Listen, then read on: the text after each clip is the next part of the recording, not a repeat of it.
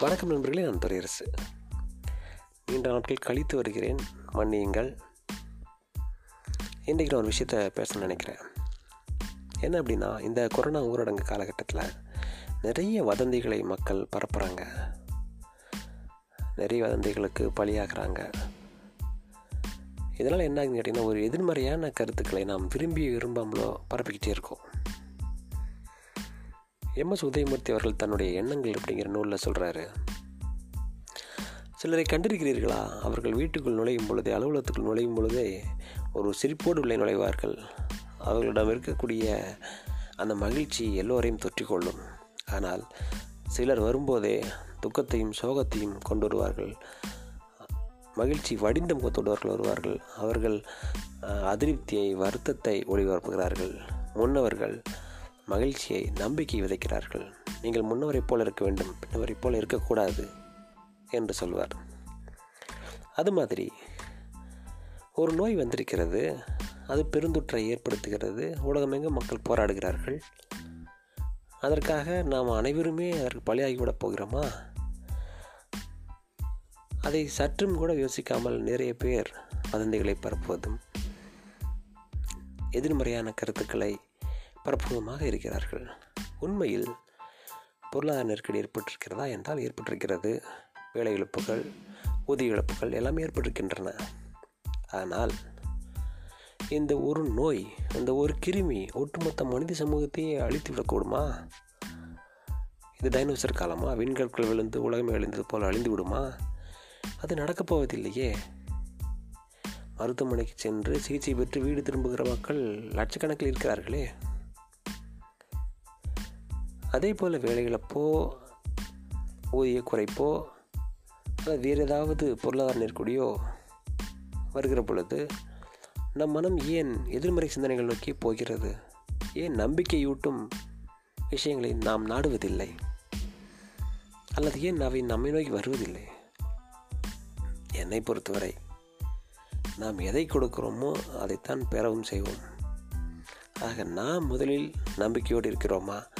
நம்மை சுற்றி இருப்பவர்களுக்கு நம்பிக்கையை விதைக்கிறோமா என்பதுதான் மிக முக்கியம்.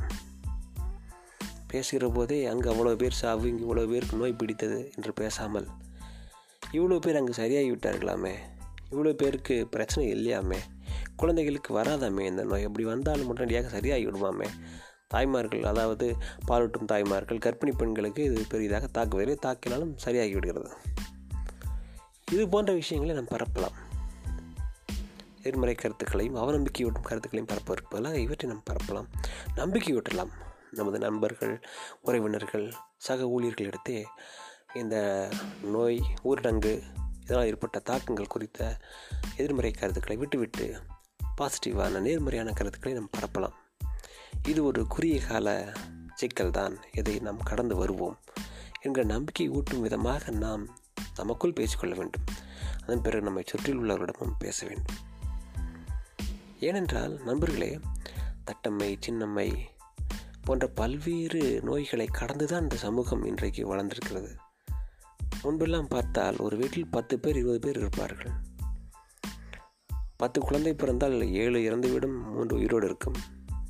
காரணம் தொற்று நோய் ஊட்டச்சத்து குறைபாடு. இது போன்ற பல்வேறு விஷயங்கள். ஆனால் இன்று அப்படியா? என்று விஞ்ஞானம் வளர்ந்திருக்கிறது.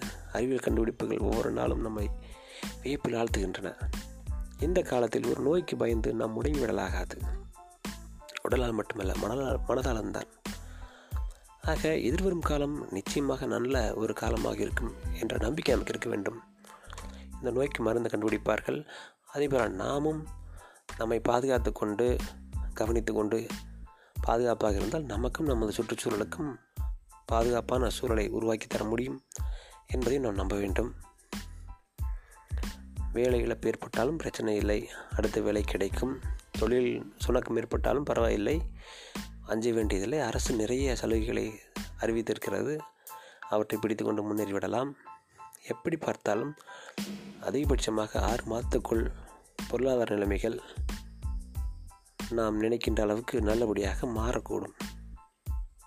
எனவே அதை மட்டும் பார்க்கலாம். பின்னோக்கி பார்க்க வேண்டிய தேவையில்லை. முன்னோக்கி பார்த்தாலே போதும். எனவே நண்பர்களை நான் கேட்டுக்கொள்வதெல்லாம் நல்லனவற்றை பேசுவோம் நல்லனவற்றை நினைப்போம் நல்லனவற்றை எழுதுவோம் நல்லனவற்றை பகிர்வோம். இது நம்மை சுற்றியும் ஒரு நேர்மறையான ஒரு அலைவரிசையை உருவாக்கும். அதை நம் ஒளிபரப்புவோம் அதை எல்லா பக்கமும் பரப்புவோம். அது நம்மை வழிநடத்தும். ஒரு வகையில் பார்த்தால் இது மெய்ஞானம் போல் தோன்றினாலும் இதுதான் உண்மை இது விஞ்ஞானம் தான் நீங்கள் எதுவாக நினைக்கிறார் நினைக்கிறீர்களோ அதுவாகவே ஆகிறீர்கள் என்கிறது மெய்ஞானம் நீங்கள் பாசிட்டிவாக நேர்மறையாக இருந்தால் உங்கள் உடலுக்கும் உள்ளத்துக்கும் நல்லது என்கிறது விஞ்ஞானம். இரண்டும் சேர்க்கிற இடம் இதுதான். நல்லெண்ணம் நல்ல நம்பிக்கை என்பதுதான். அதை நோக்கி நாம் முன்னேறுவோம். நன்றி வணக்கம்.